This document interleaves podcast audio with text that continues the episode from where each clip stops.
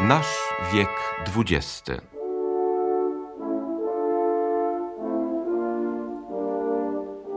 Postacie, Celui qui fit triompher la France républicaine et l'Allemagne de Guillaume II.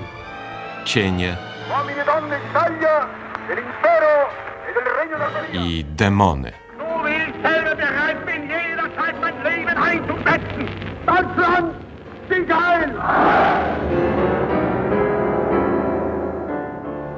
Opowieść mogłaby się zacząć jak baśń, tajemniczo, chwilami groźnie i fascynująco.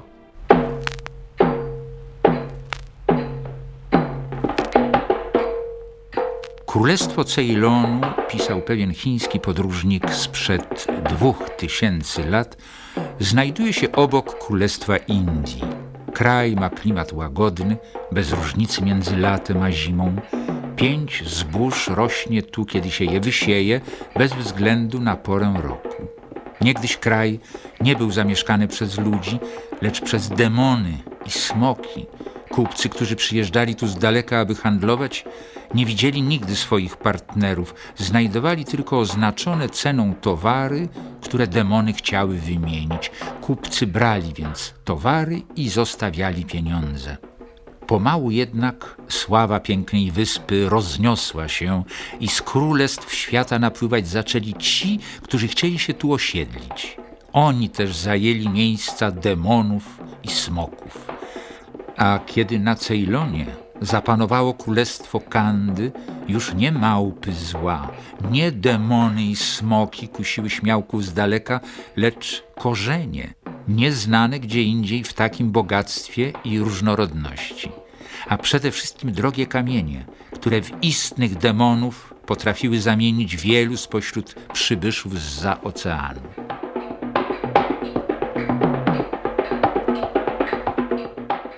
Dziś w galerii postaci XX wieku ta, która uosabiała pradawne tradycje Królestwa Ceylonu i była ich kontynuatorką w innych czasach i w jakże odmienianym świecie. Premier Republiki Ceylonu, pani Sirimavo Bandaranaike. Wówczas na początku lat 60. była osobą znaną, popularną, ba podziwianą przez cały niemal świat, prawda?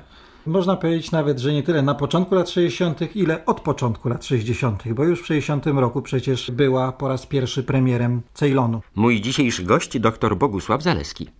Mówimy oczywiście o pani Sirimavo Bandaranaike, pierwszej kobiecie premierze w nowożytnej erze, czyli inaczej mówiąc, nie licząc królowych, pani Sirimavo Bandaranaike była pierwszym premierem. Chociaż premierem została jakby przypadkowo, prawda? Najpierw była tylko żoną wybitnej osobistości. Wie pan, czy tylko, czy aż, ponieważ jeżeli przyjrzymy się karierom kobiet w Azji, to się okaże, że każda z nich jest bądź wdową po wybitnym polityku, bądź córką wybitnego polityka, bądź wreszcie pochodzącą z rodu wybitnych polityków. Tak jak pani Indira Gandhi była córką Jawaharlala Nehru, pierwszego premiera Indii, pani Bandaranaike była żoną Solomona Bandaranaike, tak pani Bhutto, która jest premierem Pakistanu, jest córką tragicznie zmarłego Zulfikara Ali Bhutto. Tak jak pani Corazon Aquino na Filipinach była wdową po panu Aquino zamordowanym i tak dalej, i tak dalej. Także można powiedzieć, że niejako premierostwo brały te panie w schedzie, ale również e, brały one w schedzie pewną, jakby powiedzieć, ideologię, którą tworzyli ich poprzednicy, członkowie rodu. Pochodziła z rodziny arystokratycznej, prawda? Więcej powiedzieć można z rodziny królewskiej. Dopiero w 1815 roku Brytyjczycy no, de facto zgładzili to królestwo. Było to królestwo Kandy i pani Bandaranaike, która pochodziła z królewskiego rodu Ratfatte, była potomkinią ostatnich królów Ceylonu. Przypomnijmy, Ceylon to ongiś perła korony brytyjskiej, w znaczeniu nawet dosłownym, bo tam właśnie łowiono perłopławy. Kraj znany także z diamentów. Już Marco Polo pisał o jakimś wspaniałym diamencie, który miał grubość węża. Nie tyle o diamencie, ile o rubinie. Ach, rubin, I przepraszam. Ceylon był słynny z rubinów, nie z diamentów. Ale można powiedzieć, że Ceylon jest w ogóle pod każdym względem państwem szczególnym. Nie tylko dlatego, że jest państwem bardzo starym, jednym z najstarszych, bo datuje się na 2000 przed naszą erą, ale również państwem, które przez bardzo długi czas było kolonią różnego rodzaju kolonizatorów, od Portugalczyków począwszy w 1515 roku, a więc ponad 400-450 praktycznie lat było kolonią. Najpierw byli to Portugalczycy, potem od 1640 roku Holendrzy, w roku 1795 przybywają Brytyjczycy po to, żeby ostatecznie zlikwidować Królestwo Kandy w roku 1815. Niepodległość otrzymał Ceylon w 1948 roku. I słynął z herbaty przede wszystkim. No taka była idea Brytyjczyków, żeby z Ceylonu zrobić herbaciarnię Imperium Brytyjskiego i to im się udało. Ta monokultura po dzień dzisiejszy dominuje w produkcji i w eksporcie Ceylonu. Ceylon jest, można powiedzieć, światową stolicą najlepszych herbat świata. Tak, gdy pani Bandanarajke wkraczała na arenę, że tak powiem, polityki światowej, był to czas Bandungu, sławnej konferencji, rodzenia się nowych państw, zmiany geografii świata ówczesnego, prawda? Geografii politycznej świata. Tak. Pani Bandaranajke była kontynuatorem, jak wcześniej powiedzieliśmy, idei swojego męża Solomona Bandaranajke. I można powiedzieć, że jak pan powiedział na początku, została premierem przez przypadek. Nawet mówiono o niej premier wdowich łez, albowiem e, po śmierci swojego męża, który został zamordowany przez mnicha buddyjskiego w 1959 roku, stając na czele Ceylońskiej Partii Wolności, którą on utworzył, wygrała wybory no, na fali sympatii do rodu Bandaranajke.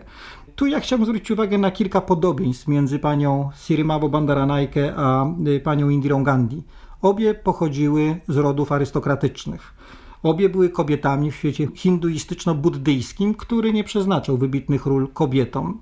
Raczej jako załóżnice, raczej jako kochanki królewskie, natomiast w mniejszym stopniu dawał im samodzielną rolę polityczną. I jeszcze jako matki. Była matką trojga dzieci. Jest matką trojga dzieci. Tak jak Indira Gandhi była matką dwóch synów, e, pani Bandaranajke była matką dwóch córek i syna, z których jedna obecnie jest prezydentem Ceylonu, a więc można powiedzieć, że dynastyczność władzy w Azji jest jakby zakodowana w e, wielkich rodach arystokratycznych, które stają się wybitnymi rodami politycznymi.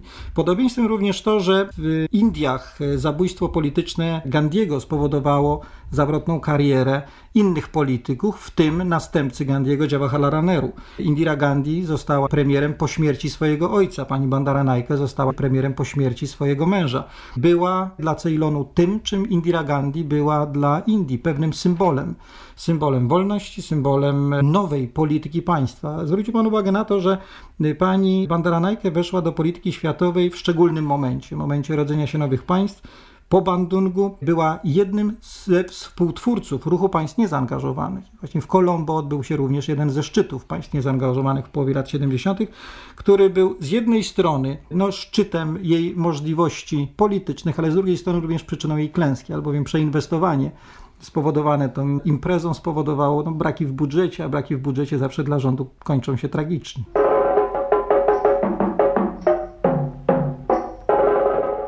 Szczyt w Colombo, stolicy Ceylonu, przygotowany był z rozmachem, godnym poprzednich tego typu spotkań w Belgradzie i Kairze, czy też sławnej konferencji przywódców państw afrykańskich w Addis Abebie. Zadbała o to osobiście pani premier Bandara Naike, aby okazać się godną i równą innym, głośnym wówczas liderom ruchu. Zbudowano więc wspaniały, nowoczesny pałac miejsca obrad i odmieniono całe niemal miasto, nie licząc się z kosztami. Słowem przepych właśnie w trzecim świecie, o którym tak krytycznie wypowiedział się po latach głośny historyk angielski Paul Johnson. Już w połowie lat 50. nowym zjawiskiem i główną atrakcją ówczesnych mass mediów stało się coś, co postępowi dziennikarze francuscy jako pierwsi nazwali trzecim światem. Nazwa była efektem żonglerki słowami. Wynikała z założenia, że wymyślając nowe słowa i frazesy, można zmienić i poprawić niemiłe, a uparte fakty. Był już pierwszy świat Zachodu ze swoim drapieżnym kapitalizmem i drugi świat socjalizmu totalitarnego ze swoimi obozami pracy niewolniczej, a każdy z nich miał swój ohydny arsenał masowej zagłady. Dlaczego nie miałby więc powstać trzeci świat jak Feniks z popiołów imperiów, wolny, pokojowy, bez powiązań, pracowity, oczyszczony z wad kapitalizmu i stalinizmu. Świat promieniujący zaletami społecznymi, który dziś własnym wysiłkiem ocali siebie, a jutro swoim przykładem cały świat. Państwo ekskolonialne było już z definicji państwem sprawiedliwym, a zbiór takich państw istnym senatem mędrców. Umierała stara epoka białego człowieka, który pustoszył planetę swoimi wojnami, świtała lepsza, w której rozpłynie się zimna wojna i powstanie nowe braterstwo wielorasowe, wieloreligijne, bowiem wszystkie wielkie religie jednoczą się w przesłaniu tolerancji, jak zapewniano z trybuny konferencji w Bandungu, a powtarzano później i z innych trybun owego Senatu Mędrców. W Belgradzie, Kairze i wreszcie w Kolombo, choć tu akurat ów głos brzmiał już ciszej, bez dawnej wiary i entuzjazmu.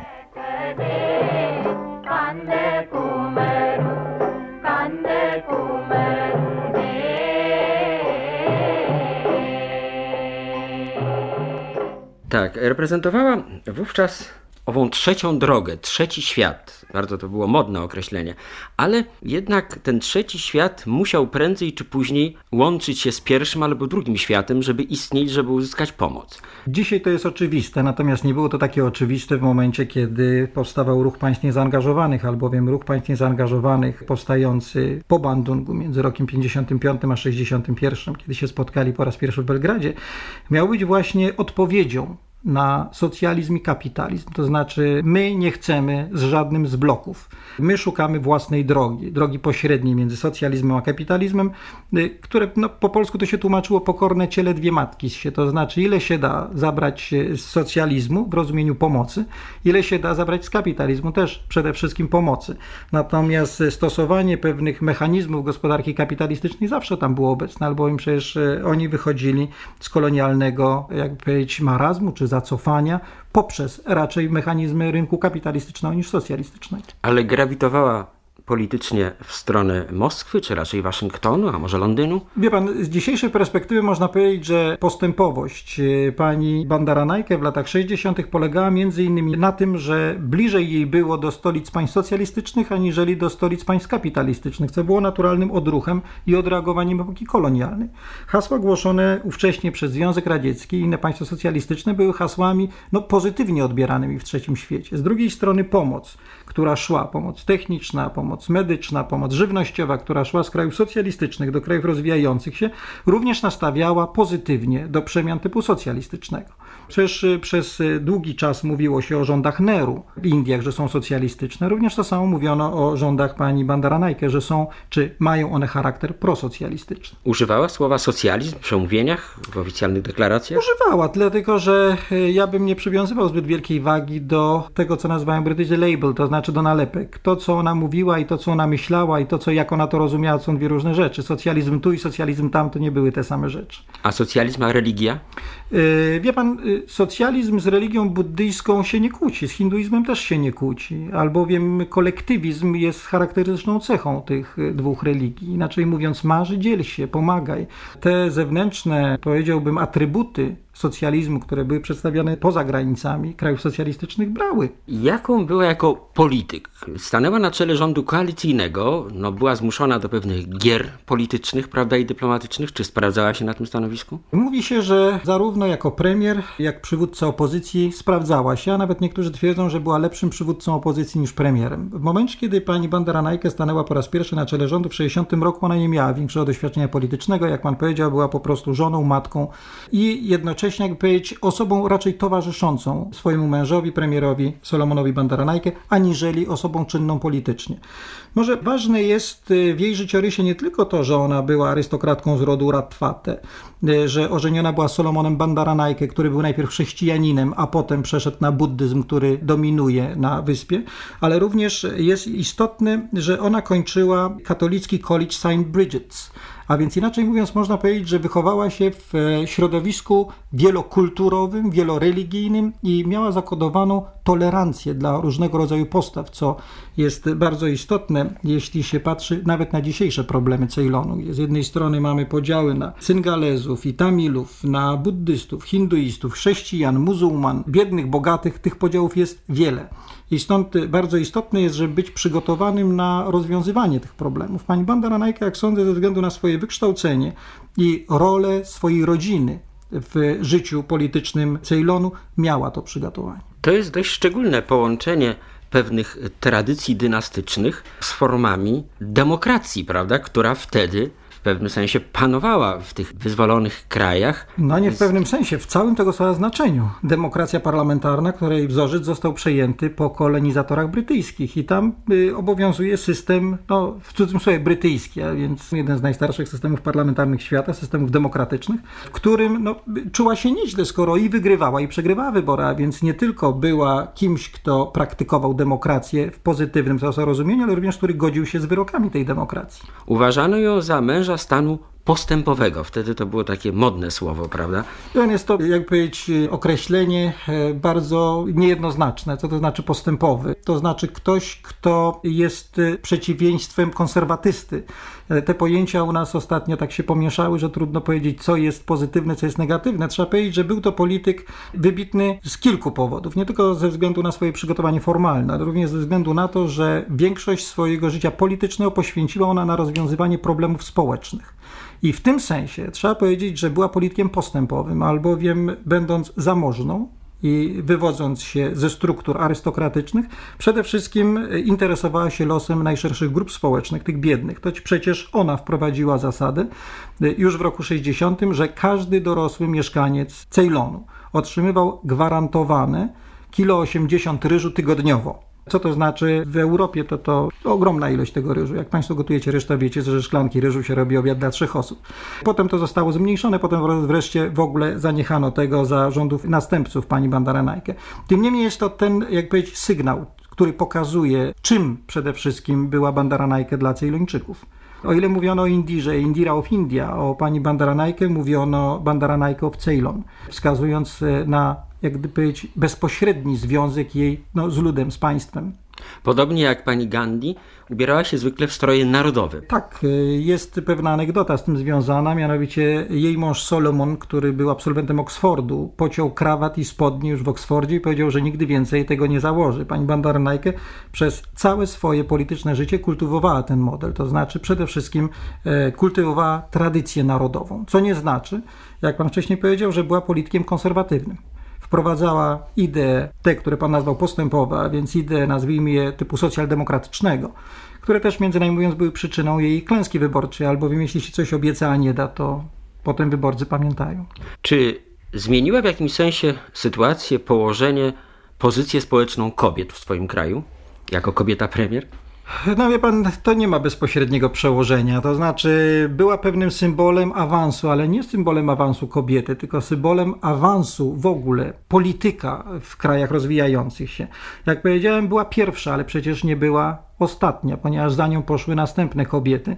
I tu trzeba przecież przypomnieć, jak wcześniej mówiliśmy, Indire Gandhi, panią Benazir Bhutto, która jest dużo późniejsza, ale przecież również w międzyczasie Corazon Kino, w międzyczasie panią Peron, Marią Estelle. Także tych polityków kobiet w polityce światowej się namnożyło.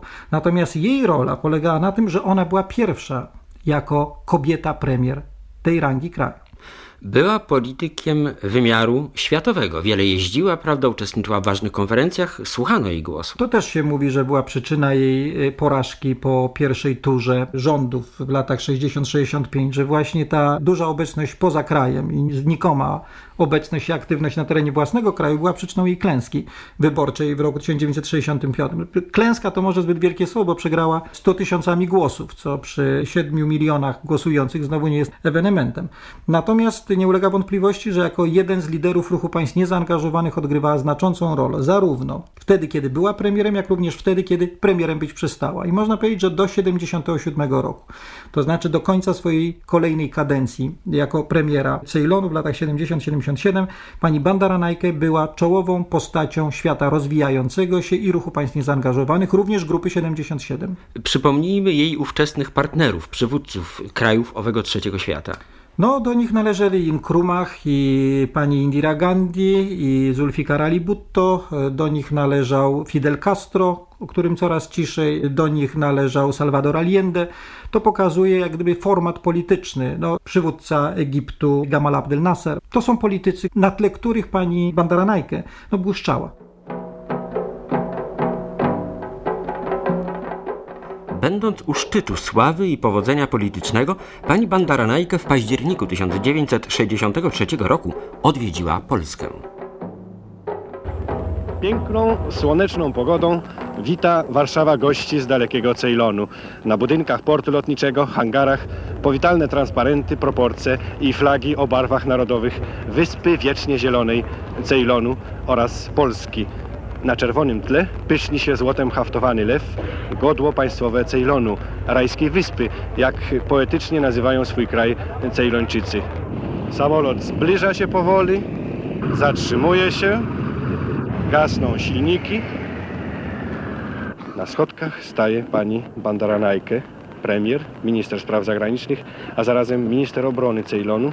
Pani Bandaranajke ubrana jest w bajecznie kolorową szatę, strój narodowy, z którym doskonale harmonizują krucze włosy i oliwkowa cera.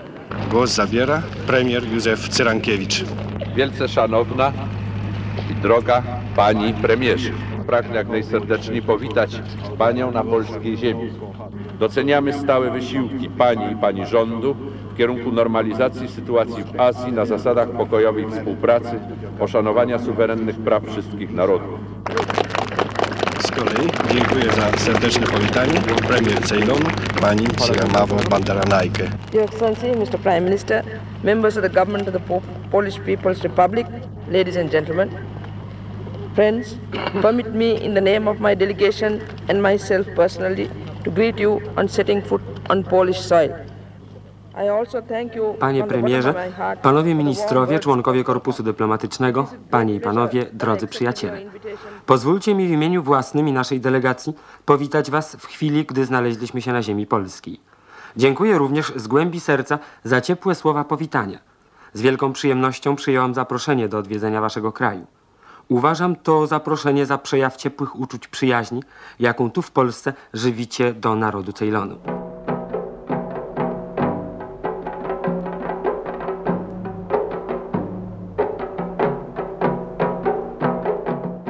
Jak zakończyła się jej kariera polityczna? Nagle. W 1977 roku przegrała wybory i przestała być premierem, stała się szefem opozycji. Co prawda, trzeba powiedzieć, że Ceylońska Partia Wolności zawsze była znaczącą siłą i zawsze obejmowała kilkadziesiąt procent wyborców, między 25 a 40, ale nie było to wystarczające dla aliansu politycznego z innymi. Do tego trzeba pamiętać o problemach, e, które gnębią Ceylon. Problemy lat 60., 70. lat wychodzenia, nazwijmy to z kryzysu społecznego, politycznego, ekonomicznego były łatwiejsze od tych, które przyszły potem, mianowicie konfliktów etnicznych. Jak Państwo pamiętacie, głównym problemem tego kraju jest konflikt syngalesko-tamilski. Syngalezów jest około 70% na wyspie, Tamilów jest około 20%. I Tamilowie od kilkudziesięciu lat walczą o własne państwo na północy Ceylonu. Syngalezi, którzy są jak gdyby pierwotnymi mieszkańcami tej wyspy, chcieliby po prostu Tamilów wygonić z powrotem na kontynent, na subkontynent indyjski, albowiem uważają, że Tamilowie przyjechali z Indii i powinni razem wrócić do swojego kraju, to znaczy do Tamillandu czy na subkontynent indyjski. I ten konflikt, który zaczął być rozkręcany w drugiej połowie lat 60., przybrał już znaczący rozmiar w latach 70., po dzień dzisiejszy jest jednym z najpoważniejszych konfliktów, które no, decydują o atmosferze na wyspie. Z drugiej strony ten konflikt rozkręcony spowodował ucieczkę turystów. Ceylon oprócz herbaty miał drugie źródło zasilania gospodarki, mianowicie turystykę. Jest to wyspa o rewelacyjnym zupełnie klimacie.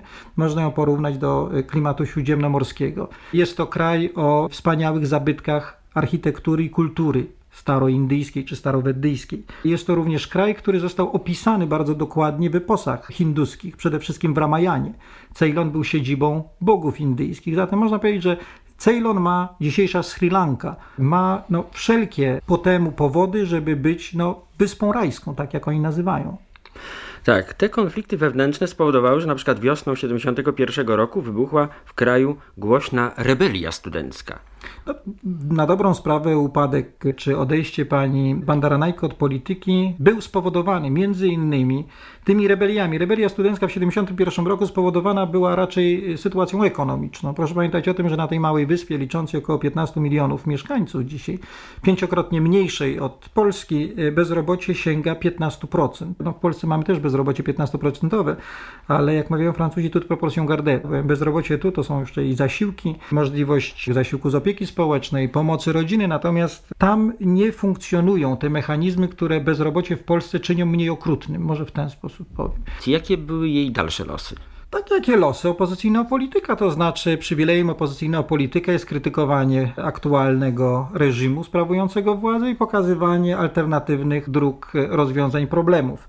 Widać, te drogi, które pokazywała pani Bandaranajkę, nie były zbyt przekonujące dla wyborców, skoro aż do ubiegłego roku pani Bandaranajkę no, żyła w cieniu politycznym. Dopiero zeszłoroczne wybory prezydenckie na Ceylonie, które wypromowały jej córkę jako prezydenta wyspy, spowodowały wypłynięcie z powrotem na powierzchnię pani Sirimavo Bandaranajkę, dziś damy prawie 80-letniej, bo politykowi można wypomnieć lata. To nie jest aktorka, to nie jest artystka estradowa. To raczej jest pozytywne, że w wieku 79 lat pani Bandaranajkę jest wciąż aktywnym politykiem o bardzo światłym umyśle i świetnie zorientowaną w polityce światowej. I nadal popularną? No, w tej chwili bardziej popularną już wtedy, kiedy żyła w cieniu. Sukces jej córki jest niejako jej sukcesem, albowiem jeśli jej córka mogła zostać w zeszłym roku prezydentem Ceylonu, to między innymi, przepraszam, prezydentem Sri Lanki, to między innymi dlatego, że należy do rodu Bandaranajke, to również dlatego, że pochodzi z królewskiej rodziny Ratwate ze strony swojej matki, to również dlatego, że jej ojciec i jej matka byli premierami niepodległego Ceylonu. A właśnie, dlaczego Sri Lanka, a nie Ceylon? To jest y, w języku syngaleskim nazwa wyspy po prostu. Ceylon był nazwą kolonialną. Sri Lanka jest nazwą tej wyspy w języku syngaleskim, która oznacza wyspa rajska po prostu. Czyli powrót do źródeł. Pani Bandaranaik jest chyba jedyną z przedstawianych dotychczas postaci, która nadal żyje. Zwykle mówiliśmy o osobach, które już odeszły, jakoś zamknęły kartę swojej działalności. Jest to pewien ewenement. Czy może wrócić do polityki? Już chyba nie. Ona jest czynna w życiu politycznym, jest jednym z najbliższych doradców swojej córki, prezydenta obecnie Sri Lanki. Jest również w dalszym ciągu czołowym przywódcą Ceylońskiej Partii Wolności, która jest liczącą się siłą polityczną w Sri Lance. Zatem można raczej mówić o tym, że Sirimavo Bandaranaike rediviva. Tak, ale to jest o tyle zaskakujące, że na ogół kobiety w tej części świata żyją długo. Długo? Długo, proszę pana. Kobiety w tej części świata z rodów arystokratycznych żyją bardzo długo. Tu trzeba pamiętać o tym, że pani Bandara Najke nigdy nie cierpiała nędzy, nigdy nie cierpiała głodu, zawsze żyła w komfortowych, luksusowych warunkach. Jednocześnie była to osoba, która dbała o siebie. Politycy w tamtej części świata żyją długo, jeśli nie giną wcześniej, tak jak Rajiv Gandhi. Jeśli giną, tak jak Solomon Bandaranaike, jak Mahatma Gandhi, to oni giną w zamachach. Natomiast jeśli nie zostaną wcześniej fizycznie zlikwidowani, to żyją długo i szczęśliwie. Taki Proszę spojrzeć na Deng Xiaopinga. Tak. Taki okrutny los spotkał panią Indira Gandhi przecież. Ja myślę, że los Indira Gandhi jest szczególny z wielu powodów. Nie tylko dlatego, że rola, jaką ona odgrywała w stosunkach międzynarodowych i we własnym kraju była wyjątkowa, nawet jak na polityka tej rangi, ale również dlatego, że w tej rodzinie panuje jakiś fatum. Tak tragicznie. jak w rodzinie Kennedy. Yy, dokładnie, tylko że tam w jednym pokoleniu, natomiast tu w wielu pokoleniach. A pani Sirimavo Bandaranajkę możemy życzyć jeszcze długich lat życia. Ja myślę, że tak i również dlatego, że ona ma bardzo zdrowe podejście do polityki. Jak pan pamięta, kiedyśmy mówili o pani Indirze Gandhi, zacytowałem słynne powiedzenie jednego z polityków, że pani Gandhi jest the only man in the government of the old women, co się tłumaczy jedynym mężczyzną w rządzie starych kobiet. I w tym podobna była pani Sirimavo Bandaranajkę do, czy jest podobna do Indiri Gandhi, że zwykła mówić, że mężczyźni są na ogół słabeuszami w polityce. I być może to tłumaczy siłę kobiety, damy, matki, polityka, jaką jest wciąż Sirimavo Bandaranaike, były premier i matka obecnego prezydenta Sri Lanki. Powinna się pojawić na konferencji kobiet w Pekinie. Ja nie wiem, czy powinna. Fakt, iż jest damą liczącą 79 lat, zwalnia ją z bardzo wielu obowiązków, nazwijmy to towarzyskich. Natomiast y, niewątpliwie wciąż pozostaje ona autorytetem politycznym swojego kraju.